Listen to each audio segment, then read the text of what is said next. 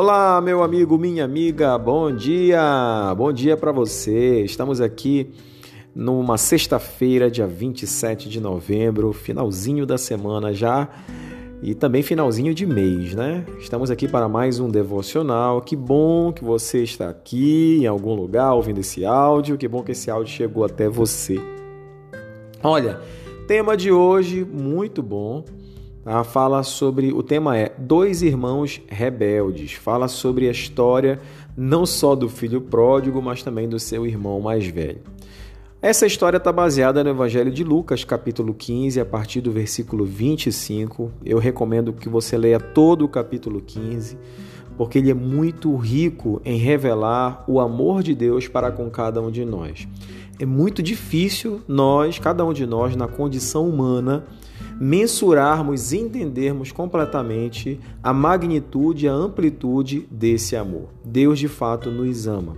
E a história do filho pródigo, né, que é o tema nesse texto em Lucas, ela relata muito, retrata muito isso. A Bíblia fala de um homem rico que tinha dois filhos, e esses filhos eles eram bem diferentes entre si. O filho mais novo, um belo dia, pediu a parte que lhe cabia da herança.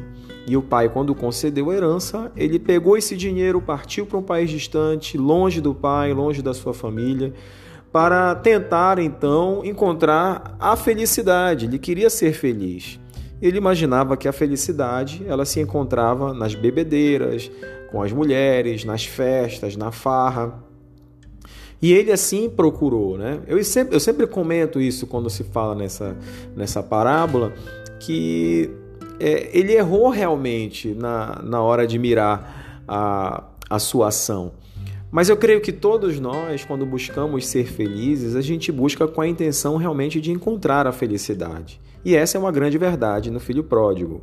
Ele tinha plena certeza de que ele iria encontrar essa felicidade. Mas o que aconteceu, segundo o relato bíblico, é que houve uma crise naquele país e ele então perdeu todo o seu dinheiro. Perdeu seus amigos, perdeu as festas, perdeu então a condição de viver bem e ele teve que procurar um emprego e ele começou a trabalhar. O único trabalho que ele encontrou foi o de alimentar porcos. Nesse instante ele cai em si. A Bíblia diz que ele caiu em si e ele então começou a refletir sobre a sua situação e pensou, chegou à conclusão: nem os empregados do meu pai vivem a vida que eu estou vivendo. Ele decide voltar para casa, ele decide se reconciliar, pedir perdão. E, e, é interessante que quando ele quer voltar, ele quer o perdão do pai apenas para ser como um dos seus empregados, porque ele sabia que ele não merecia ser filho. O filho mais velho, que ficou em casa, que era um homem trabalhador, que sempre cumpria com as ordens do pai, ajudava o pai no trabalho. Ele não saiu de casa, pelo contrário, continuou trabalhando para o seu pai. Mas quando ele soube da volta do seu irmão e a festa que o seu pai fez quando o recebeu, ele ficou indignado, ele ficou revoltado porque imaginava que o irmão não merecia tal festa e não merecia ser recebido como tal. Ele ficou enciumado, porque achava assim que ele, pelo que ele fazia, merecia receber o que o irmão estava recebendo. E uma observação em relação a essa parábola que é muito importante. É, todo esse sentimento de injustiça que o filho mais velho sente ao ver né, a forma como o seu irmão é recebido, na verdade, na verdade, ela é condizente também com o mesmo entendimento que o seu irmão mais novo tinha.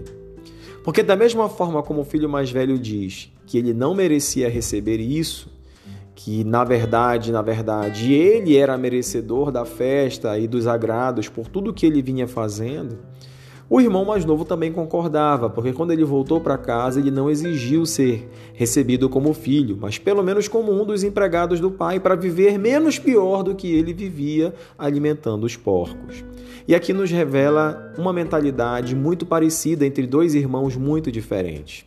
Eles não conheciam a graça e o amor de Deus, que é algo imerecido. Não é porque eu mereço ou porque eu deixo de merecer, mas é simplesmente porque Deus me ama e o amor de Deus está acima de todas essas duas coisas. A reflexão de hoje ela vai nos trazer exatamente isso. Nós entendermos que o amor de Deus está acima dessas coisas. Está acima de eu merecer ou não. Você está aqui ouvindo dizendo assim: eu não mereço esse amor. E eu vou concordar com você. Da mesma forma como você não merece, eu também não mereço, mas mesmo assim, Deus nos amou e tem derramado o seu amor sobre as nossas vidas todos os dias.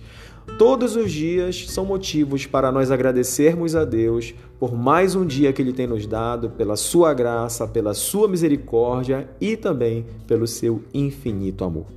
Um grande dia para você, um bom final de semana. A gente se vê em breve. Um grande abraço. Tchau, tchau.